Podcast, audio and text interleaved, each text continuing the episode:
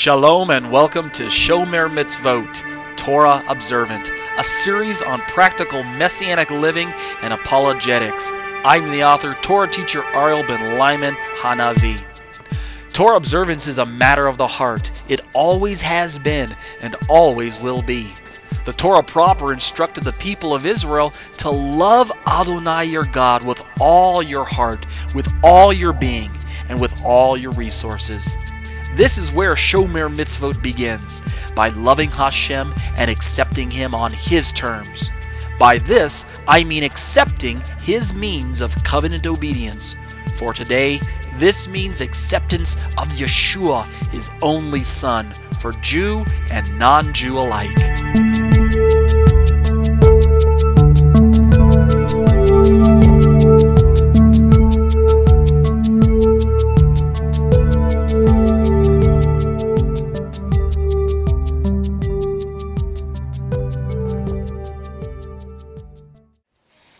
Well, I'll go ahead and open up with a word of prayer, and we'll get started.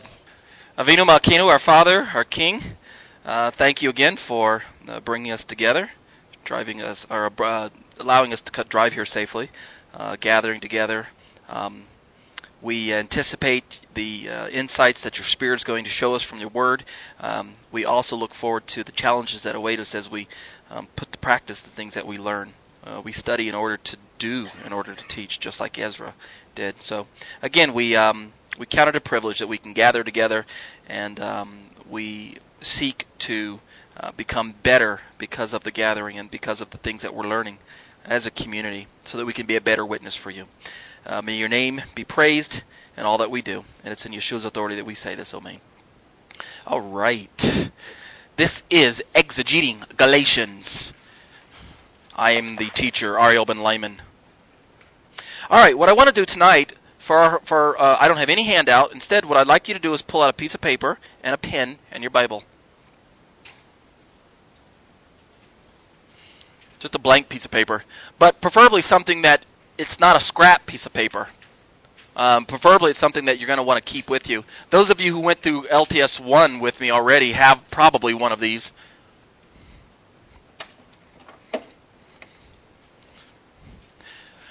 I'm reworking my David Stern's version of the um, of the Book of Galatians. Who all who already has one? I, oh, let me let me rephrase the question. I took David Stern's Book of Galatians, reworded it to fit. I paraphrased it. Um, I'm not saying David Stearns was wrong or that any other version is wrong and mine's right. I simply paraphrased it to fit the situation. Um, jumping from the literal Greek and translation into a paraphrase to explain what I felt was happening. And I've reworked it because there were some verses that I as I'm studying, I'm studying Galatians right along with you guys. I'm just I just happen to be a few weeks ahead of you guys. Um, but as I was restudying, I came across some verses that I thought, you know, I'm gonna I I I really think I need to rework these, so I reworked them. But who has the version I've given out? Does anyone? Great, then you'll all get fresh versions. Um, I'll probably have that for you either next week or the week to come. But what I want to do tonight, real quick, is just um, someone asked me if we would reconstruct the legend that we had created last semester, the legend of de- deciphering Paul. Uh, um, Paul is a um, Paul is a man who writes, and when he well, when he writes, and he seems to be very terse in his writing, he seems to abbreviate for some reason. Even the Greek is so abbreviated in some places that if we had a literal translation, we would have ellipses between the, the spaces. It's like there's, it's like he was writing, um, like for instance, I'll, I'll give you one, one, one example. Um, I think it's in chapter two. It might be chapter two, around verse one, two, and three. That whole section right there um, is very, very um, abbreviated even in the Greek, so that the, any translation has to fill in missing words. That, that's not according to the literal Greek translation. It's like he's writing and he's talking and he's dictating. Obviously, when we say he's writing, he's really dictating. Uh, he probably had someone else write for him. Um, Paul is a horrible writer, by the way. If you read his writings just in his writing and it's not cleaned up by an editor, his writing is horrible. Which is one of the reasons why I think he didn't write Hebrew, cause he, Hebrews, because Hebrews is pristine. It's the best Greek in the entire Bible. There's no way Paul could have written it. It's too good for Paul. Um, kind of like Paul's thoughts, but unless Paul wrote it and, and, and an editor went and just cleaned up and changed words. But Paul's so particular on the wording that he uses, I don't think he would have opted for that. So, at any rate, um, and you don't catch that unless you see it in the Greek. But um, what we're going to do is create a table because Paul talks, and when he's when he's kind of terse and he's kind of like I, I picture him pacing while he's he's got his dictator there or the guy that he's writing writing the thing, and he's just telling him what to write. And you Galatians and you you influencers and and and then he might just like stop and leave the room just to like collect his thoughts because he's so upset. And the and the guy who's you know the guy who's uh, assigned to write is just kind of like. So he just waits, you know, and then Paul comes back and he picks up wherever Paul starts talking again. So the thought doesn't follow all the time. Other times he uses phrases that are just so compacted that um, I I get the impression that when he wrote Galatians, he just kind of he may have put it together in one or two days over the course because there at least is one part, part part like here in chapter two where I think he actually stopped, took a break, and picked up again the next day, and maybe that's why it's just uh, very severely fragmented, um, and then finished maybe the rest of it. But he seems to have put it together very fast so he could get it out and up to Galatians because maybe he felt the situation was going from bad to worse to ir, ir, ir, uh, ir, you know, un, unchangeable, or, or the situation was just going to be un, unreversible. But in Romans, he actually doesn't write after the situation happens. He writes in preparation of a situation. So it's like he sits down, he takes his time, he's just like using paper and sheets and words and phrases. There's like places in Galatians where it's one verse and then he keeps going. He like he'll interject a thought. He's he's building to a point. He'll say something, say something, say something, interject a thought, and then keep going. And then that one thought is just like, what's he talking about? Whereas in Galatians, or I'm sorry, Romans, he'll like be moving up and he's got that thought in mind but he'll take like a chapter to build up to that thought and then he'll take a whole chapter to explain that thought and then he'll take another chapter to kind of trail out of that thought and you got three chapters with just one thought that in galatians to get one verse so he's that type of writer it's really neat to get inside the mind of paul i think he's one of the most fascinating persons. So we're going to tr- uh, draw a table, uh, a legend of sorts. Legend is like like you see on a map. You know, you get on the bottom of the map and you got little red lines and dash lines and stars and symbols, and they're so that you can look up the map and figure out what the map is saying because the legend shows you. Well, with Paul, we have to do that at least with some of his terms. So let's just do that. That and I thought about just templating this and putting it on paper and giving it to you guys, but then it it makes more it makes for more solid understanding if you guys actually write it in your own writing and kind of we, we put it together here in the class. I think so. Know, you guys may disagree. Ariel, just give it to us. Well, I don't want to do it that way. But what I'll do is I'm going to write the term up here in English, Greek if necessary. I'll write that too, and then we're going to put what it traditionally means, and then we're going to put what, according to the latest resources that we have, um, what it really means. So one of the top ones on the list, these are not particularly numbered, they're just bulleted.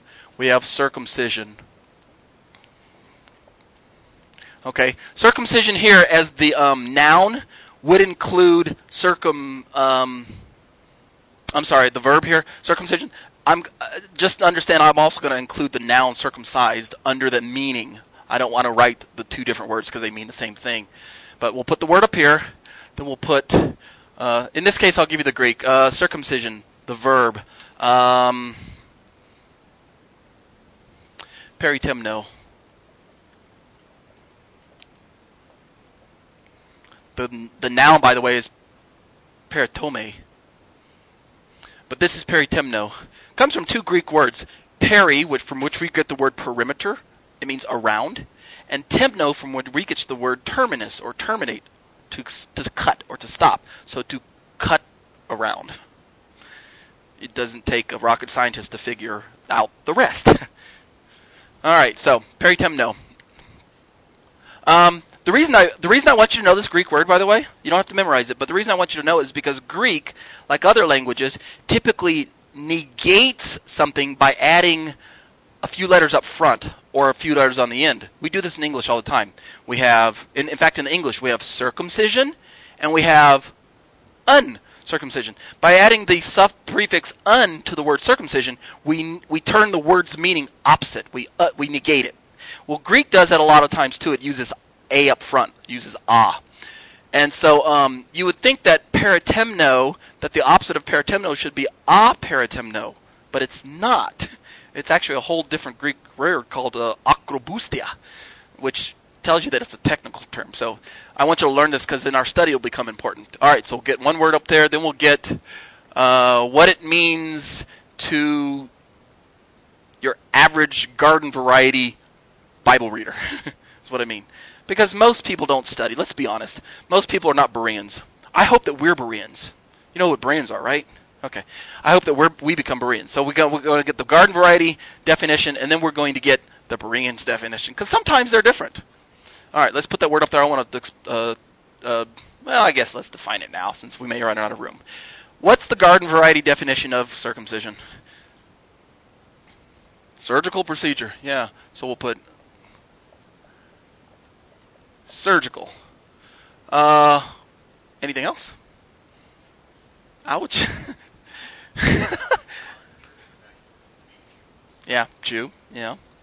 Surgical's pretty good. There's a religious sense that we could say um, the the ceremony of circumcision because for instance, if you just take your average males, your average male in the United States today is probably circumcised at the hospital, but it's not done by a rabbi. It's not done in the presence of any prayers. It's probably not done on the eighth day. So it is surgical, but it's in the absence of any religious connotations, right? So let's put up there, in addition to that, um, the religious ceremony.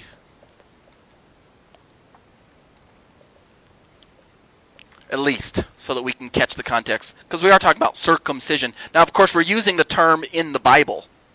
Paul uses the term quite often. From a Berean's point of view, Paul does he, he's not really so much talking about this all the time. This gets caught into it, but there's a couple of other meanings that Paul uses. Does anyone know what they are? There's two of them that aren't on the board yet. You mentioned one of them.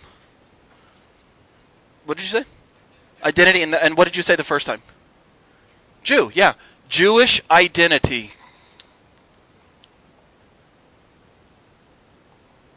What we mean by Jewish identity is that it's a sociological term that one group uses to both define themselves and define those who are not part of the group. So the people who are Jewish call themselves the circumcision. And the with, with the with the definite article, operatemno in Greek. And and those who are outside of the group, i.e. Gentiles, they would say those are the uncircumcision. And sometimes that could be pejorative, you know, negative sounding. Other times it isn't. Paul uses it in his in chapter 2 verse 7. He says, "On the contrary, they saw that I had been entrusted with the good news for the uncircumcised." I'm reading from David Stern's version. As just as Kepha had been for the circumcised. What's he saying? He's saying, "I was entrusted with the good news to the Gentiles, and Kepha was entrusted or Peter was entrusted with the good news to the Jews. Yeah. So Jewish identity. Yeah. Yes. Like Judah and things like that. That the tribal identifications by this point in time were being dropped. When they came out of the Babylonian captivity, of which this is post exile. This is after the exile of Babylon. They are back in their land. They they were changed. They were changed people. They had lost a lot of baggage on the good side, which was idolatry. But on the bad side, you could say they were starting to just kind of come together and not do the whole um, I'm from this tribe, you're from that tribe, let's fight. On the positive side, that that's that played for a good amount of unity among the people because you can get kind of puffed up if you say, "Well, I'm from the tribe of Levi." Well, we're just from the tribe of Dan. That's like the high. That's like the extremes. Levi is a very high tribe, and Dan, everyone already knows, is a very low tribe, idolatrous and low in numbers. And oh, they're from Dan. Don't go talk to them. Um, but um, unfortunately, there were parameters in the Torah that God said certain tribes should not intermarry Others, there, there wouldn't seem to give. For instance, the tribe of Levi, they were not supposed to intermarry. Uh, kings were only supposed to be derived from the from uh, from a certain tribe. Priests were only derived from a certain tribe. A king could, could not be from a tribe of Levi. The priests were only from the tribe of Levi. Yet by Yeshua's day, they had, had they had kind of mixed and matched and had people sitting on the throne that weren't supposed to be there, and their tribes weren't their their priests weren't from the right things. Plus, they had multiple high priests. There's only supposed to be one high priest, so it, it got kind of muddy. But by this point in time, to answer your question, um, they weren't using Jewish as Judah. The way that it's being used today in, like, say, Florida, among the Jewish population there, especially among the Messianics who are enthralled with the whole two house theology. They're using the word Jew there as as if it's Judah only. That's wrong. That that's that's an incorrect use of scripture. Paul uses the word Jewish here to mean the in, the inclusive group of Abraham's offspring, almost synonymous with the way that we use the term um, Israel of sorts, some somewhat synonymous. Like when he says, "Is he the God of the Jews only?" in Romans three twenty nine. Is he the God of the Jews only? He's not saying is he the God of the Judahites because we know because of what we call the dualistic pair that he matches that term up to. We'll talk about the dualism of the first century in a moment. But we got Jewish identity, and then there's another one that's used in Galatians that if you do not know this one, you will absolutely be tripped up. It's in Galatians 5 1 through 3. He uses the word circumcision. Anyone want to venture? Those who were in the, my earlier class or those who are bold enough to go out on their own? Look at the verse and then try and figure it out. Galatians 5 1 through 3. I can tell you, I can assure you right now that the majority of people in the church don't know this, don't know this use of the word circumcision. What do you think it is? I, Paul, tell you that if you become circumcised, Christ is of no effect if you. And he uses the that's close. That's very close. For for someone who's who's just first time you've been in this class, right? That's not a bad guess. Uh, I think you had, and then let's go with you. You say conversion, and then what did you say? Yoke. Okay. Actually, David's right. It means, but you're not far, Michael. Just so you know, it means first and foremost conversion. This word circumcision or circumcised. I, Paul, tell you. I mean, look at the verse chapter 5, verse 1. What the I'm reading from David Stern's version. Who has David Stern's version, by the way? Well, it's okay. Great version, but wait you, wait to read my version.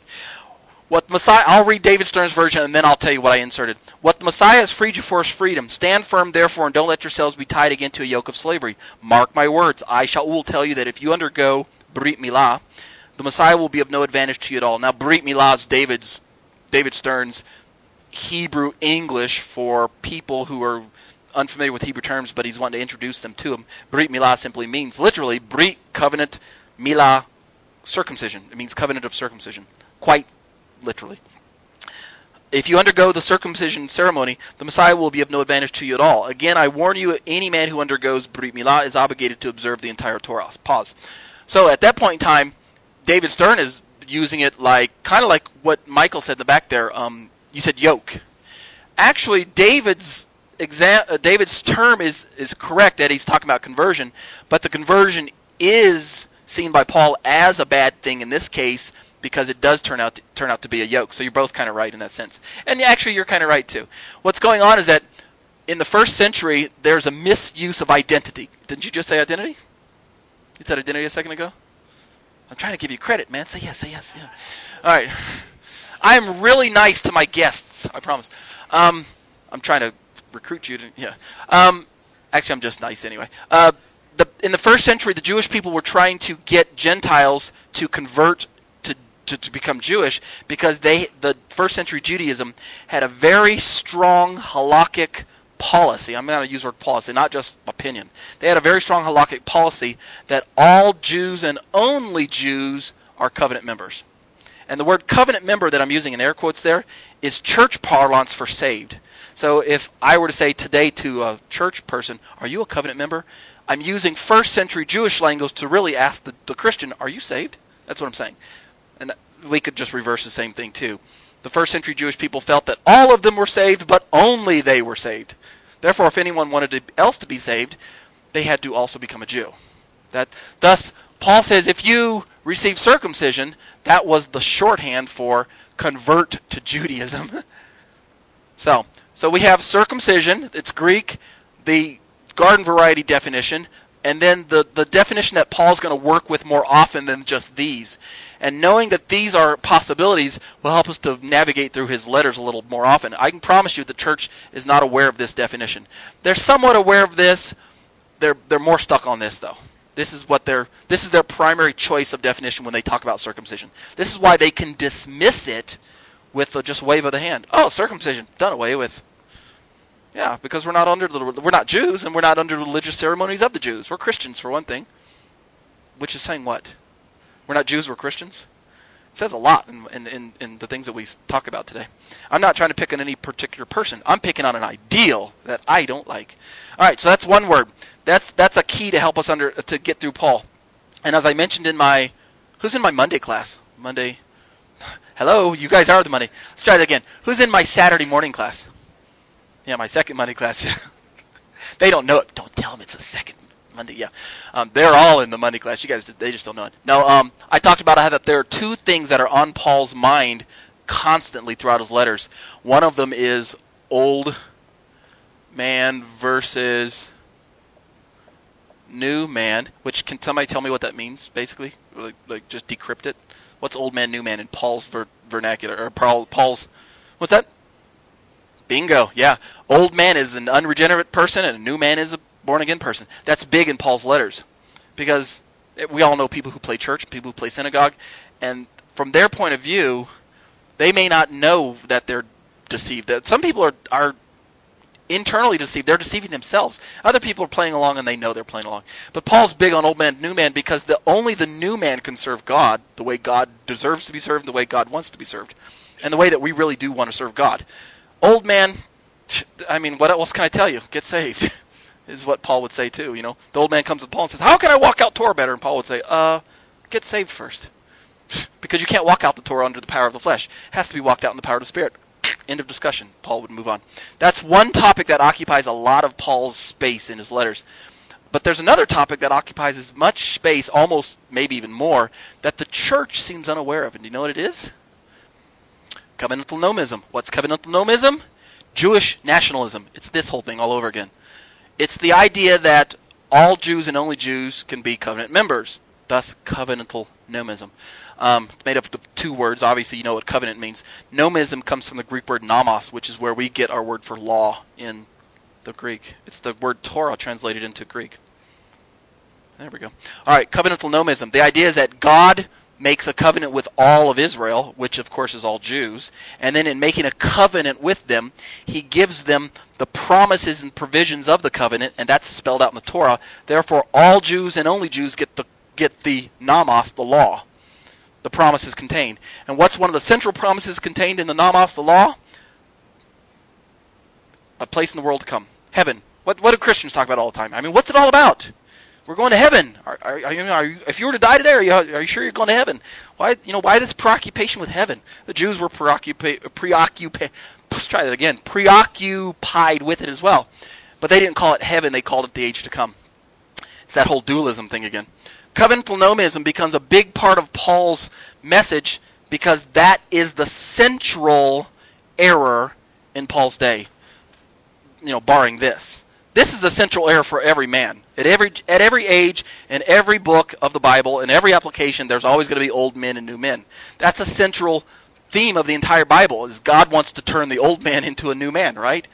Through the power of the Spirit, through the, of course, the accomplished work of Messiah. But for Paul, it's unique that he talks about covenantal nomism all the time because that was the big problem in his day. It's not so much the big problem today, and that's possibly one of the reasons why the church doesn't understand what this term is.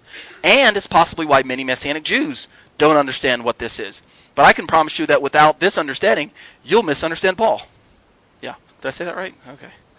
So that's why we're learning it in this class. I don't want us to say, yeah, what was the problem in the first century? It was legalism. It was Paul having to tell them that they didn't have to keep the Torah. That that argument is so old. We've and and unfortunately even David Stern fosters that argument. That argument is so old it's it's almost insulting now to Paul. So let's move on. Anybody have any questions about that so far?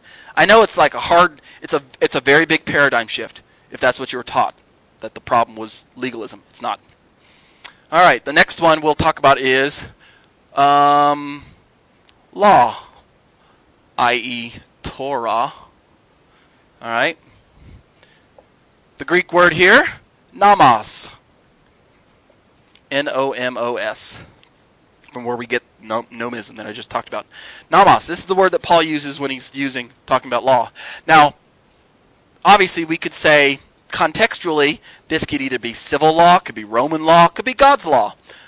But Paul, being a religious person that he is, he's not a politician, um, and writing to the communities that he does, he's using Torah more often than not. There are a few times when he may mean just the general law of, of good and bad, uh, light and darkness, kind of like the moral uh, law that that covers the entire earth. You know, thou shalt not kill is kind of a moral law that man is ingrained with.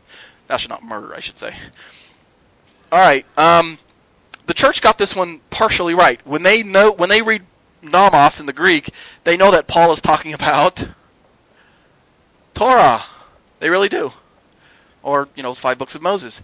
But what they aren't aware of is that what Paul also means. Does anyone know? No? No one else? Okay. He means. That's supposed to be an O. Is this my marker?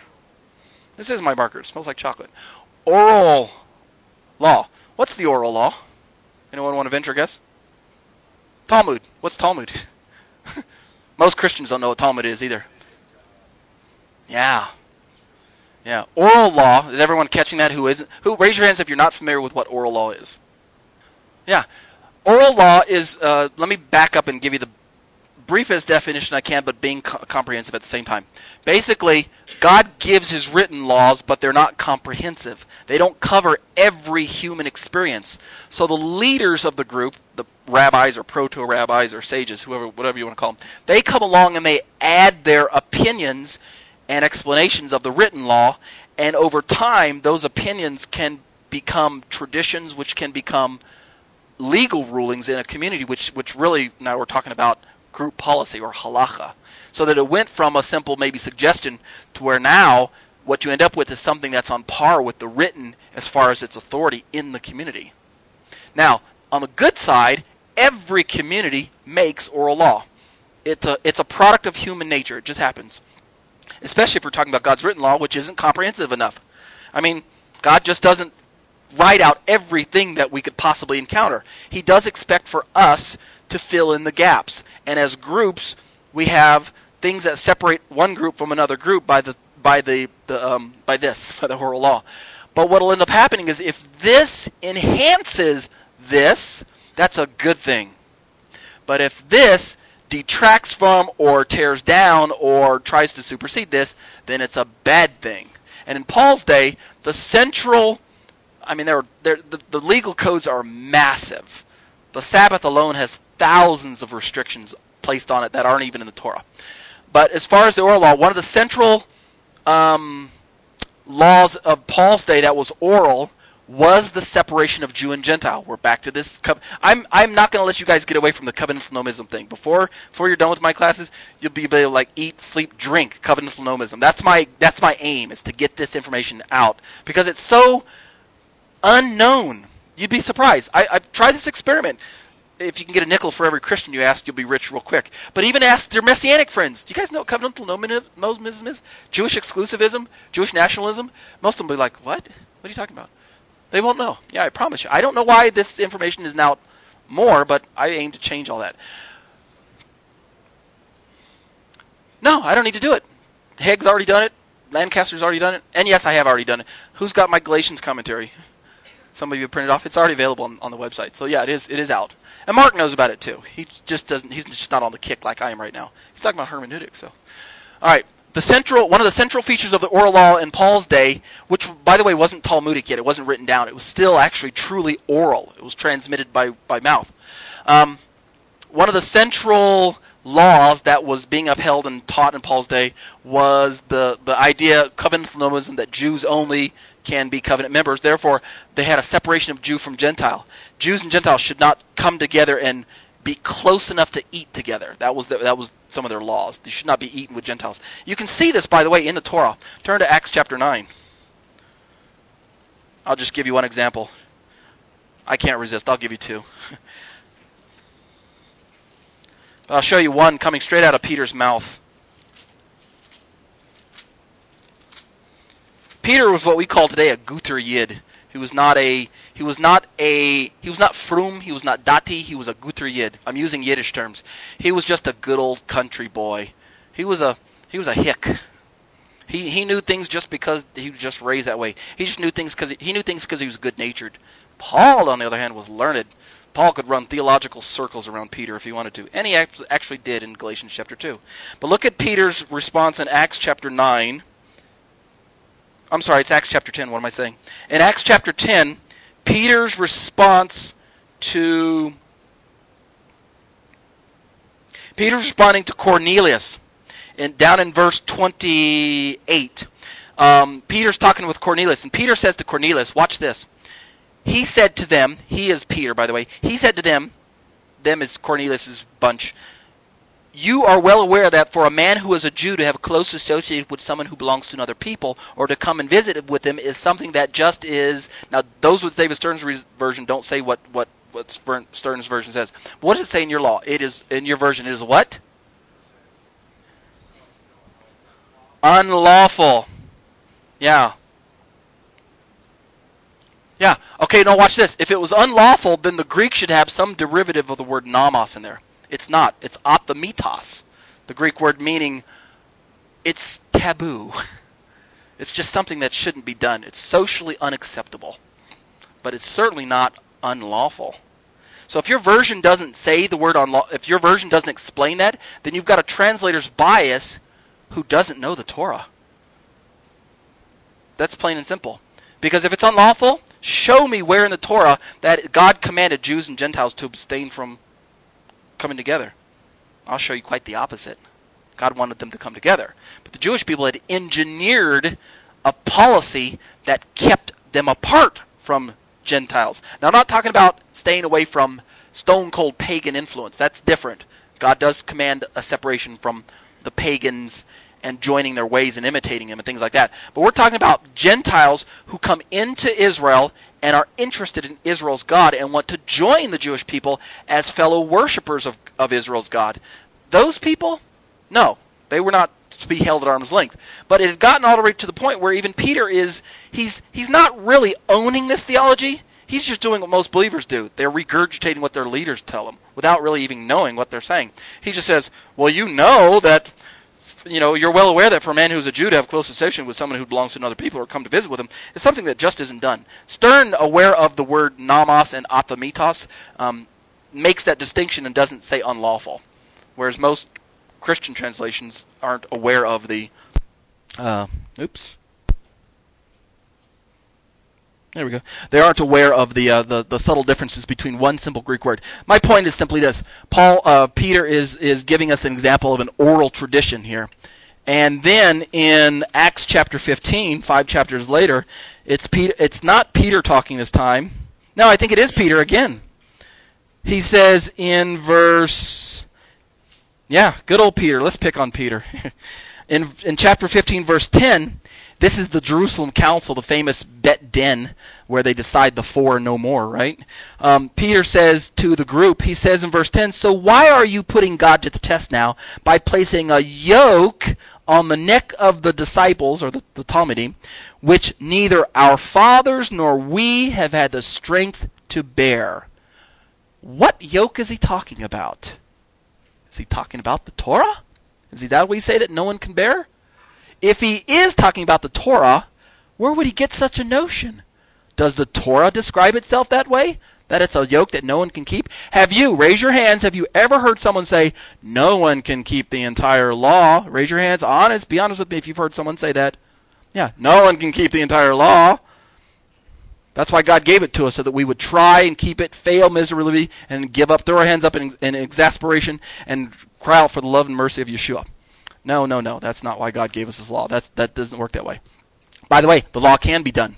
Deuteronomy chapter 30, Parashat Nitzavim, Moshe explicitly says, the word is very near in your hearts and in your mouth so that you can do it. You can do it. It's doable. So this yoke that no one, that neither we nor our fathers had the strength to bear, cannot be the written Torah. If it's not the written Torah, what is it? It's the oral Torah. It's the massive legal code that the leaders were imposing on the people, and it was so huge that, that even the leaders knew that, that no one can do it. But it was kind of that inside information that we're not going to tell the people that they can't keep this, but we're going to make them try, and we're going to get every drop of blood and sweat out of them, and money as well. so, I mean, it really, really, it was really corrupt. It's that bad. So, law, Torah, Namas, Torah, oral law or oral Torah. That's why Paul says in Galatians 5 the verses we just read. I, Paul, tell you that if you become circumcised, Christ is of none effect. That's one issue. But then he mentions another. He says the same opening part, but it gives a different ending. What does he say the second time? Because he says, I repeat, just in case they like didn't catch it the first time. I, Paul, tell you that if you become circumcised, Christ is of none effect. And then he repeat, he says, again I say. Then what's he say the second time? If you become circumcised, you're obligated to keep the entire Torah. Well, wait a minute. Let's let's stop and let's let's think about this for a split second. Could Paul really be suggesting to the proselyte wannabes, Jewish wannabes, that if they become snip snip surgically or religiously or just be I mean we can use any any combination we want. We're going to opt for this one by the way.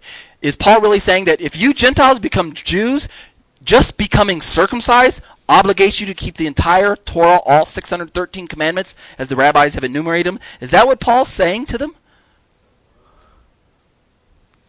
You're getting there. Yeah. He's saying something different. I can promise you every major non-Jewish I'm trying to avoid using the word Christian overly because, again, I don't want to be labeled as pejorative. But every, well, I mean, goodness, it's just pragmatism. There aren't any Jewish commentaries on Galatians from a non messianic point of view. Do you guys know of any? There are, actually, I apologize, there are a few. E.P. Sanders wrote one. But, um, but other than that, there aren't. Christians are the ones writing commentaries on the New Testament, right? Yeah. So, but every major um, Christian I said it. I said the C word. Every major Christian um, commentary on the book of Galatians takes chapter 5, verse 3 of Galatians to be Paul saying, I tell you that if you become circumcised, you have to keep the entire law. And, and now I'm going to fill in for them. And because we know, I'm Paul talking, and because we know that no one can keep the entire law, don't get circumcised. That's what we have Paul saying. That's not what Paul's saying. That doesn't make any sense. Paul's saying, first of all, that I tell you if you beco- if you convert and become a Gentile, um, become a Jew, that you're obligated to keep the entire law. So there are two issues. We have to clean up the word conversion, and we have to clean up the word law before we'll understand the verse. Both both terms need to be explained, and that's what we're doing right up here. I, Paul, tell you that if you become a Jew, you're entitled, you're obligated to keep the entire law. But now that we know what con- what con- uh, circumcision means, let's explain oral law. What Paul's really saying is, I, Paul, tell you that if you become a Jew, under the um, uh, under the halakhic guidance of the influencers, you are obligated to keep the entire law written, which which isn't a bad thing, by the way. But more importantly, the oral Torah, which has a problem with Jews and Gentiles coming together. The oral tradition has a problem. It, it, there's the deficiency oral tr- tradition has a problem with Jews and Gentiles. The written Torah does not have a problem with Jews and Gentiles. Therefore, Paul is in favor of written Torah and opposed to any portion of oral Torah that would separate Jews and Gentiles. In Messiah, outside of Messiah, it doesn't matter. So is Paul going to be in favor of his his flock adopting a policy that splits up believing Jews from believing Gentiles? How about family from family? I mean, is Paul going to be in favor of that kind of policy? Not on your life. Why? Because Paul is the apostle to the Gentiles to bring them in to the commonwealth of Israel. Of course he's opposed to this. You want to get Paul upset? Push push those buttons. Tell you want to get Paul upset? Tell Paul that Gentiles are second-class citizens. That that'll just grind Paul's socks. That he's very passionate about this. In fact, maybe that's why it took him 14 years or possibly to, to kind of work this theology out. But once he owned it, he owned it. I mean, he did a good job of it. So, and we need to do a good job today of reading the New Testament and interpreting Paul correctly, and so that we don't fall for the same nonsense that's creeping up in the Messianic Judaism today. Yes. yeah. Um, why is he going to the synagogue, though? Uh, uh, uh you know the answer. I'm just going to help you figure it out because the Greeks are in the synagogue learning from the Jews as well. He is he is there talking to Jews and Gentiles. But when we when we use the phrase the apostle to the Gentiles, it's not so much the way that we understand the term I go to Gentiles and you go to Jews. In fact, the, the way that he described it in the second chapter, it doesn't mean you go to the Gentiles and I go to the Jews. So much as it means that my theology, just like I'm focusing on Galatians right now, my theology is going to focus on the equality of Gentiles with Jews and deal with Gentile to Jewish sociological issues as, as seen through the eyes of the Gentile, not necessarily through the eyes of the Jew. From the eyes, through the eyes of the Jewish community of the first century, they didn't have any problem per se.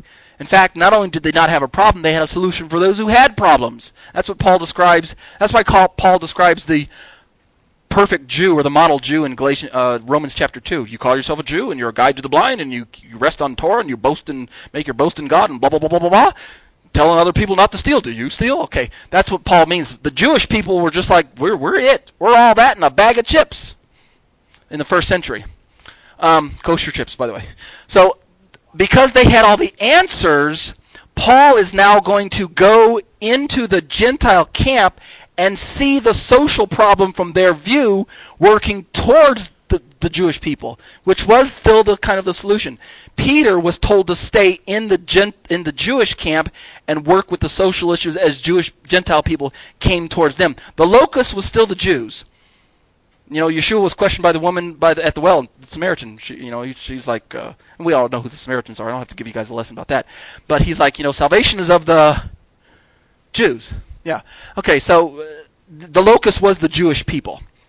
They are the gra- they are the olive tree in Romans chapter 11 that Paul is describing. So, um, any policy that, that, that denigrates Gentiles is going to burn Paul up because he's the apostle sent to to it's kind of, it's kind of like a DA sent to hear your case, right? You know, the court appoints a DA. You know, the person's there and they don't have any representation, so the court says, "All right, we're going to appoint a district attorney to handle your case." That's kind of what's going on. Paul is the appointed DA for the Gentiles. That doesn't mean he doesn't go to Jews. It just means that when he does go to Jews, he's going to talk about them. In fact, he's going to identify himself with the Gentiles so much that he'll he'll even at some point in time get accused of bringing Gentiles into the temple, even though he didn't. Past the little short wall called the Soreg that they'd put up erected around the temple. Um, you know, the Temple Mount looks like this. That's east. That's what's south. That's west. That's north. This is the Temple Mount. The Holy of Holies was there. Uh, this is the holy place, and then this is the rest of the courtyard or whatever. Um, so the Holy of Holies, and then the holy place. You know what I'm talking about? Um, it faced east. The the the Kotel is down here. At any rate, um, uh, when God gave the description of the temple in uh, Exodus chapter 25, Parashat um, uh, Terumah, he, he the, uh, the, the the tabernacle account tells to build the holy of holies, the holy place, the the, the you know the the, uh, the this part, the separate uh, part, and the courtyard around it, and build all this stuff. And then when Solomon picked up on that same um, direction and expanded it into the temple, Solomon's temple, he he blew this thing up as well. But when Herod's temple was put together, which is the one that's in existence in Shua's day, there's something in the temple uh, uh, grounds that's not in the Torah. Does anyone know what it is? No? It's this little dividing wall that separates the court of the Gentiles from the court of the non Gentiles. It's a little f- three foot, four foot wall. It's been unearthed, it's archaeological provable. Uh, it's called a soreg, by the way, S O R E G. And it's the little dividing wall, and Paul even uses that term. It's the little dividing wall that divided the court of the Gentiles from those who were Jews. So if I was a Jew back in Paul's day, I could walk in, walk up, walk walk into the little gate, walk past all these Gentiles, keep walking and get to the Jewish gate and keep going and bring my sacrifice right up to the priest here. Of course, I couldn't go into the holy of the holy place or the holy of holy place. Nobody could except the priests. But the Gentiles, they could come, they get in here, and then that's it. They had to do their sacrifices proxy right here, the gate. They couldn't go up to this point. The priests were stopping them here. Where's that in Torah again? Where did God say make sure to build this little wall so the Gentiles can't come in? I thought God said through the prophet that my house shall be a house of prayer for all peoples. Yeah. This oral tradition that separated Jew from Gentile, nonsense. That's why it upsets Paul so much. And it should upset us as much. So that's that's the worldview that Paul's working with. That that'll kind of help us to get inside the mind of why he's so upset about this whole idea that Jew, all Jews and only Jews. By the way, what's wrong with that uh, spiritually? All Jews and only Jews? Remember my other side here? Old man, new man? All Jews and only Jews? Automatically saved because I'm Jewish? In other words, there aren't any old men in that view. They're all new men. Yeah, we're all saved. How are you saved? I was born saved. By the way, we don't call that works, we call that grace. See how tricky that is? Yeah. That's why we need to get away from this notion that the first century Jewish people were trying to earn their way in. They weren't trying to earn their way in. They thought they were in by being Jewish. There's nothing to earn. You were born with it. That's a big difference from trying to earn it, right? Wouldn't you agree? I, like a whole world away. Okay, and then one last one circumcision law. I got like two minutes, three minutes. Um, under law.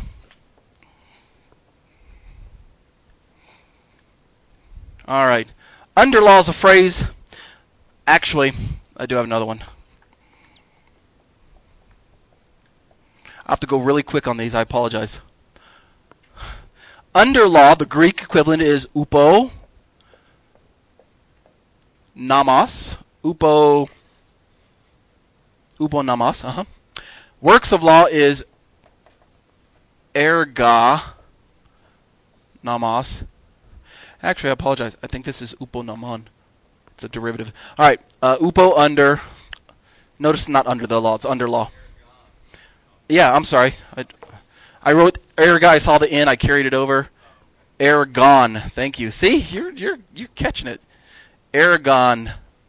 Namas, Law, law, namon. I think this is namon, not namas. It's just a derivative of it's a it's a we're just parsing the the verbs. Um, uh, conjugating the nouns. I'm sorry. Upo nomon, I believe it is. Don't quote me on it. It might be it might be namas, but this is definitely ergon namas. Works of law, under law, respectively. Standard definition again, real quick. Under law. What's your what's your garden variety definition of under law? We're just building the table that we built when in the first class. Um, what's your garden variety definition of under the law? Not even bondage. It's, it's even lighter than that. Nope, not even that. We're no longer under law, we're under grace. How does the church define the under law there? Nope, not even works. Keeping the law, just keeping the Torah. It's as it's as innocent as keeping the Torah. Just doing it. You know? We're no longer under law, we're under grace. I don't have to keep the Sabbath. They're not smack they're not talking about legalism per se. They're just talking about doing it. You know? Keep Torah. That's the garden variety ver- uh, definition. What's the Bereans definition? Do you know what under law really means? I'll give you a hint. It is bad. Under law is shorthand for under the penalty pronounced in the law for sinners, or under the condemnation of the law, or under the curse pronounced for unrepentant sinners. Uh, the, under the penalty that the law spells out for those who have been um, deemed a sinner by God's bar of justice. Under the penalty of the law. It's like it's shorthand. Under the penalty of the law, the, the penalty reserved for sinners, that type of stuff. Under condemnation, if I wanted to use two words. So we'll use that this time. Under. The difference for us? Romans 8 1. There is therefore now no condemnation for those who are who? Who are what? In Messiah. We are out from under the condemnation pronounced in the law for sinners. It's a status change. It's a legal change. We're no longer under that. We're, we, we are different people now. So we're no longer under the law. That's what Paul means when he says that. Works of law is just the um, is this again? Uh, what what do what's the garden variety definition works of law that Christians say? It's the same thing. Keep Torah. It's identical works of law, the, the commandments, you know, the works, the works of law, the things that the law tells you to do. Aren't those the works? Keep Torah. But what's the Bereans' definition? The conversion policy. That's works of law. Now, that's a little more difficult to understand unless we we're going to work the context. Don't worry. But that's this is the this is this is your your table decrypting Paul. I'll leave that up there. Let me close because I know Mark's going to come busting in here any minute. What's that? There was one in Acts 10, like verse 27. Oh, oh, that's Romans 8 1. Yeah, Romans 8 1. There's therefore now no condemnation for those who are in Christ Jesus. For what the law of sin, what for what Christ has freed us from is from the law of sin, or for what the law of, could not do, or something like that. Um, yeah, so so it's funny that the church takes under law and works of law as synonymous. You know, we're no longer under the law, we're under grace. And when Paul says, Are you saved by the works of law or are you saved by faith in Christ? They take works of law as doing the law. Doing the law. Doing the law. They take them as synonymous. even though they're two different Greek words, and for Paul they mean two different things. They're they're they're both bad. The conversion policy is bad because it's being misused, and being under condemnation is bad. But they're they're two different degrees of bad. This is bad because you're still old man. I mean, if you're new man, then you're out from under that. But you could still be tripped up by this. In fact, the proof is that Paul says, "Do not be tangled again to a yoke of slavery." Well, help me out. I thought believers can't be slaves. You must be talking about another kind of slavery. That kind of slavery. so, all right, I'm out of time. What'd you think, Mr. Visitor? Great. Okay. Comprehensive manner? I did. It's on the web. It's called What's Bothering Paul. All right. Yeah, it's on the website. I'll close. Abba, thank you for uh, allowing us to study your words. Help us to um, gain an appreciation for the um, situation faced in the first century because we seem to be stepping into that same situation today, especially with the Messianic Jewish groups, um, of which I'll explain to my students next week. So thank you for preparing us in advance uh, to be able to understand your truths and be better armed to um, both explain and articulate uh, what really should be taking place. We don't have all the answers, and so we look to you, the one who does. Thank you, Father, for all these things in Yeshua's name. Amen. Yes, in case you ca- caught it in my prayer, next week we'll talk about why. Some of you are probably scratching your head going, wait, Ariel, that's great. This, this is great, but why do I care today? I'll tell you why next week. So, Mr. Visitor, come back. That concludes our show for today. It is my desire that this continuing series of teachings will assist the average non Jewish believer or new Messianic Jewish believer in his desire to become a more mature child of God. And now, O Israel, what does the Lord your God ask of you but to fear the Lord your God, to walk in all his ways, to love him, to serve the Lord your God with all your heart and with all your soul, and to observe the Lord's commands and decrees that I am giving you today for your own good. To the Lord your God belong the heavens, even the highest heavens, the earth, and everything in it. Yet the Lord set his affection on your forefathers and loved them. And he chose you, their descendants, above all the nations, as it is today. Circumcise your hearts, therefore, and do not be stiff necked any longer. Because the Torah is written on the hearts of all who truly name the name of Yeshua as Lord and Savior, it is meant to be followed to the best of our ability. We have no reason for fear of condemnation or the trappings of legalism. My name is Ariel Ben Lyman Hanavi. The intro and outro song were written, produced, and performed by Ryan Kingsley. For more information on contacting Ryan, you can reach me by email at yeshua613 at hotmail.com. That's Y E S H U A number 613 at hotmail.com. Or visit our website at graftedin.com. That's graftedin.com.